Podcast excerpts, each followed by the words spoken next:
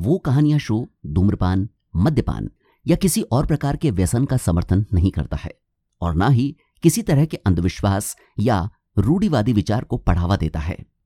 ये शो केवल कहानियों की एक श्रृंखला है। इसमें वर्णित सभी पात्र, स्थान और घटनाएँ काल्पनिक हैं। श्रोताओं को अपने विवेक से फैसला लेने की सलाह दी जाती है।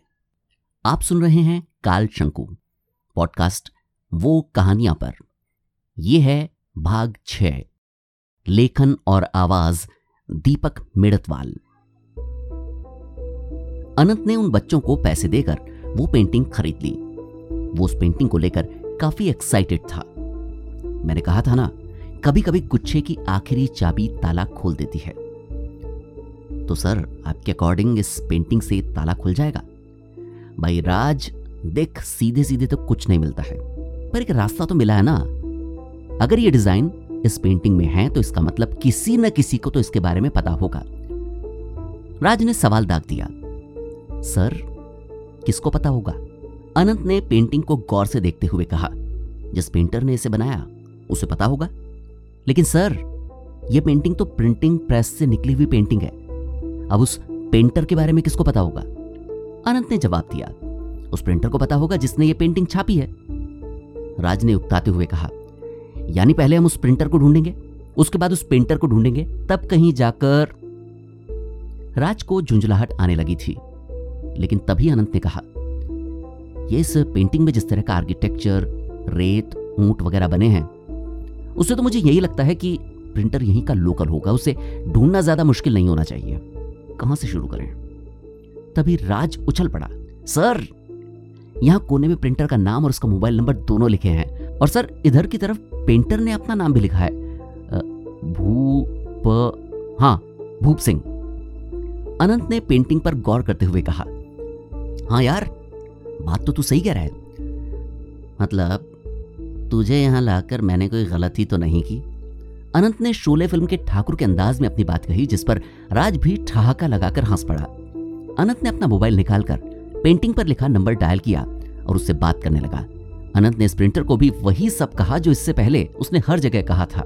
Sir actually I am from Delhi और हम यहाँ के लोकल आर्किटेक्चर वगैरह पर एक टीवी प्रोग्राम बना रहे हैं। तो मुझे कुछ लोकल पेंटर्स वगैरह की डिटेल चाहिए। एक इंटरव्यू आपका कर लेंगे और बाकी यहाँ के पेंटर्स का। कुछ देर में ही अनंत के पास पेंटर भूप सिंह का पता आ चुका था। राज ने उससे कहा, सर, आप इतना कैसे बोल लेते हैं? अनंत ने राज की आँखों में झांकते हुए जवाब दिया राज, मुझे ये लग रहा है कि तू ये बोलना चाहता है कि आप इतना कैसे फेंक लेते हैं? राज ने हँसते हुए जवाब दिया, नहीं सर, हमारा वो मतलब नहीं था। अब तेरा मतलब मतलब जो भी था, लेकिन काम ऐसे ही होते हैं। वरना ये जो उसने पता बताया ना, वो हरगिज नहीं बताता। कुछ लोग होते हैं ऐसे, जो चाहते हैं कि उनके लिए काम करने वाले बंदे तरक्की करें, लेकिन उससे पहले उनकी खुद की तरक्की हो। और अगर मैं उसे ये नहीं कहता कि मैं आपका इंटरव्यू करूँगा तो उस बंदे का एड्रेस नहीं बताता ऐसा लग रहा था जैसे राज ने ज़्यादा दुनिया नहीं देखी थी, इसलिए उसे यह सुनकर ताज्जुब हो रहा था। सर, ऐसा भी होता है क्या? राज ऐसा ही होता है। ज़्यादातर लोग अपने काम में इतने ज़्यादा इनसिक्योर फील करते हैं कि वो अपने साथ वालों को कभी तरक्की नहीं करने देते। ठीक है, सर। लेकिन अब क्या? अब आगे हम चलते हैं भूप सिंह के पास। लेकिन सर, इतना लेट अरे भाई लेट कहाँ है? And we are from TV channel हमारे लिए ना दिन होता है, ना रात। अनंत सर, हम तो टीवी चैनल से हैं, बट वो भूप सिंह तो नहीं है ना। राज के बात पूरी करने से पहले ही अनंत गाड़ी में बैठ चुका था। राज भी गाड़ी में बैठ गया और वो लोग भूप सिंह के पते की तरफ़ रवाना हो गए। रात के नौ बज रहे थे। अनंत और राज दोनों भूप सिंह के सामने बैठे उसकी पेंटिंग्स देख रहे थे। कुछ देर पहले जब वो ढूंढते ढूंढते भूप सिंह के घर पहुँचे थे, तब वो बनियान और लुंगी में था। और बारहवीं कक्षा में पढ़ने वाले अपने बेटे को डांट रहा था। जब उसे पता लगा कि ये लोग खास तौर पर उससे मिलने आए हैं तो उसे इन लोगों पर भी गुस्सा आया था। लेकिन एक समझदार इंसान की तरह वो जल्द ही जीन्स और कुर्ता पहनकर उनके सामने हाजिर था।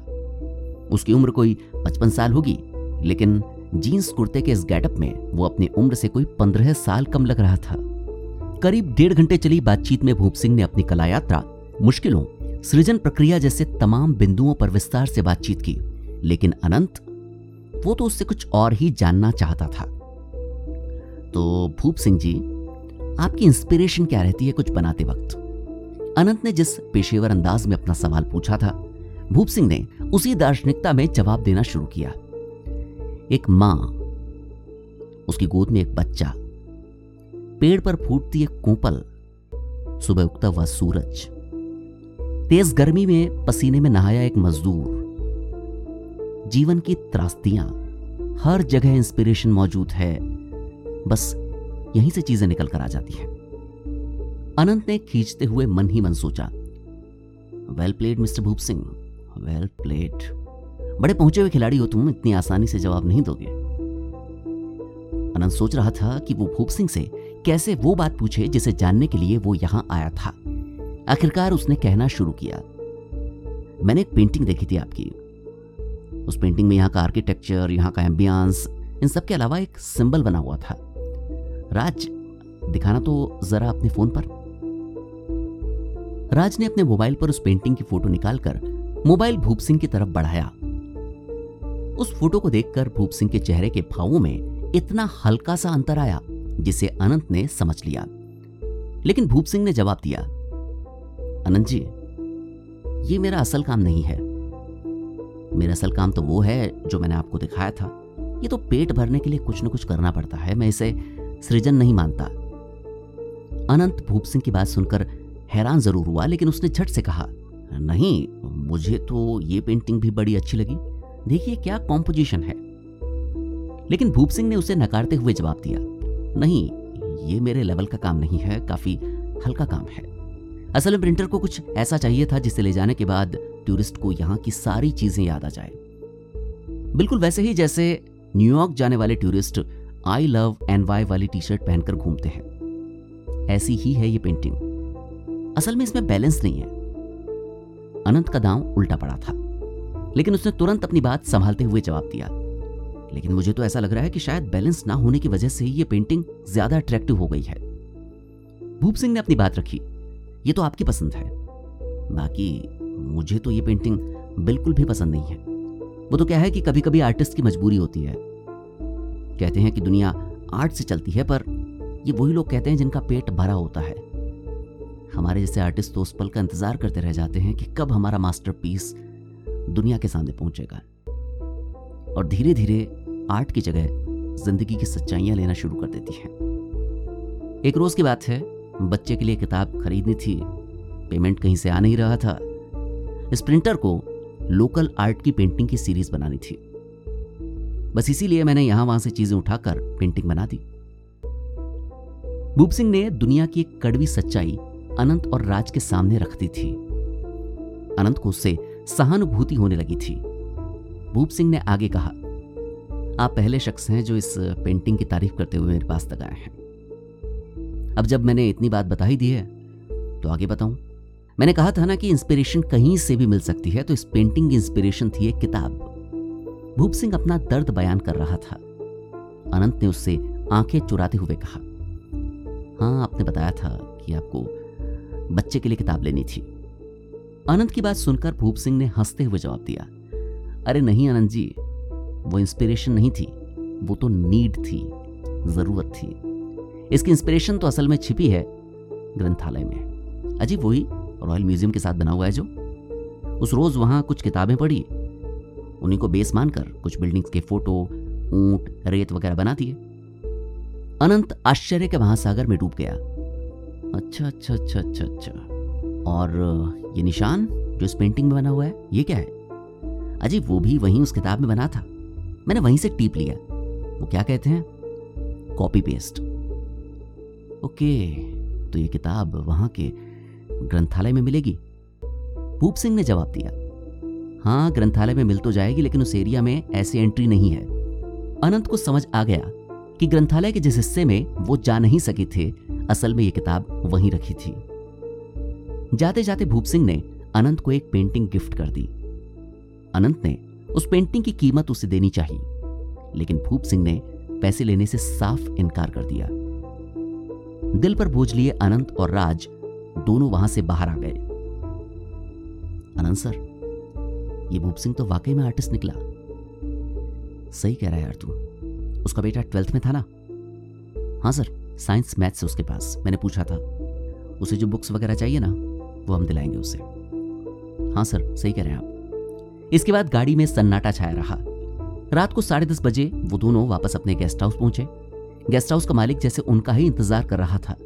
उनके पहुँचते ही उसने कहा, सर, ये अनूप सिंह आपके बारे में मालूम करवा रहा था। आपकी कोई बात हुई उससे? हाँ वो कोई फ़िल्म के सिलसिले में बात करना चाहता था।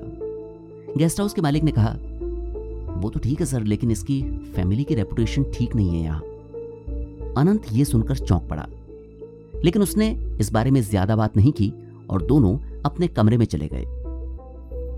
आधी रात बीत चुकी थी। अनंत अपनी खड़ी में टाइम देख रहा था और राज अपना मोबाइल फ़ोन लेकर तैयार बैठा था। असल में वो आज रात इस कोन के साथ होने वाली घटना का वीडियो रिकॉर्ड करना चाहता था। अनंत सर, कुछ आइडिया है कितनी देर वेट करना पड़ेगा? राज ने पूछा। जवाब में अनंत ने अंदाज़ा लगाते हुए कहा, डेढ़ बजने वाले हैं मेरे हिसाब से। वक्त हो चुका है। रात कोई डेढ़ बजने से कुछ पहले उस शंकु में फिर से कंपन शुरू होने लगे। राज पूरी घटना का वीडियो बना रहा था। इस दौरान वो शंकु के कुछ ज़्यादा ही पास आ गया था। अनंत ने उसे सावधान किया। राज, इतना पास जाना ठीक नहीं है। राज को अपनी गलती का एहसास हुआ और वो थोड़ा पीछे हो गया। लेकिन अनंत इस बात पर गौर कर रहा था कि आज के कंपन पहले से कहीं ज़्यादा तेज हैं। यहाँ तक कि शंकु से निकलने वाली रोशनी भी पहले से कहीं ज़्यादा थी। मगर राज, वो इस बात से अनजान था। उसका पूरा ध्यान इस वक्त घटना का वीडियो बनाने में था। मोबाइल फ़ोन की स्क्रीन पर उसने इस कदर आँखें गड़ा रखी थीं कि जब अनंत ने उसे और पीछे हटने के लिए कहा तो उसने ध्यान नहीं दिया। शंकु में कंपन काफ़ी ज़्यादा तेज हो रहे थे। जिस टेबल पर वो शंकु रखा था, अनंत को लग रहा था कि कहीं ये शंकु यहाँ से गिर ना जाए। लेकिन अब किसी चीज़ के लिए वक्त नहीं बचा था। तभी बाहर एक जोरदार बिजली कड़की और कमरे में भी तेज रोशनी की लहर दिखाई दी और साथ ही सुनाई दी राज की चीखने की आवाज़। आप सुन रहे थे काल शंकु, पॉडकास्ट वो कहानियाँ पर। यह था भाग छ लेखन और आवाज़ दीपक मिड़तवाल।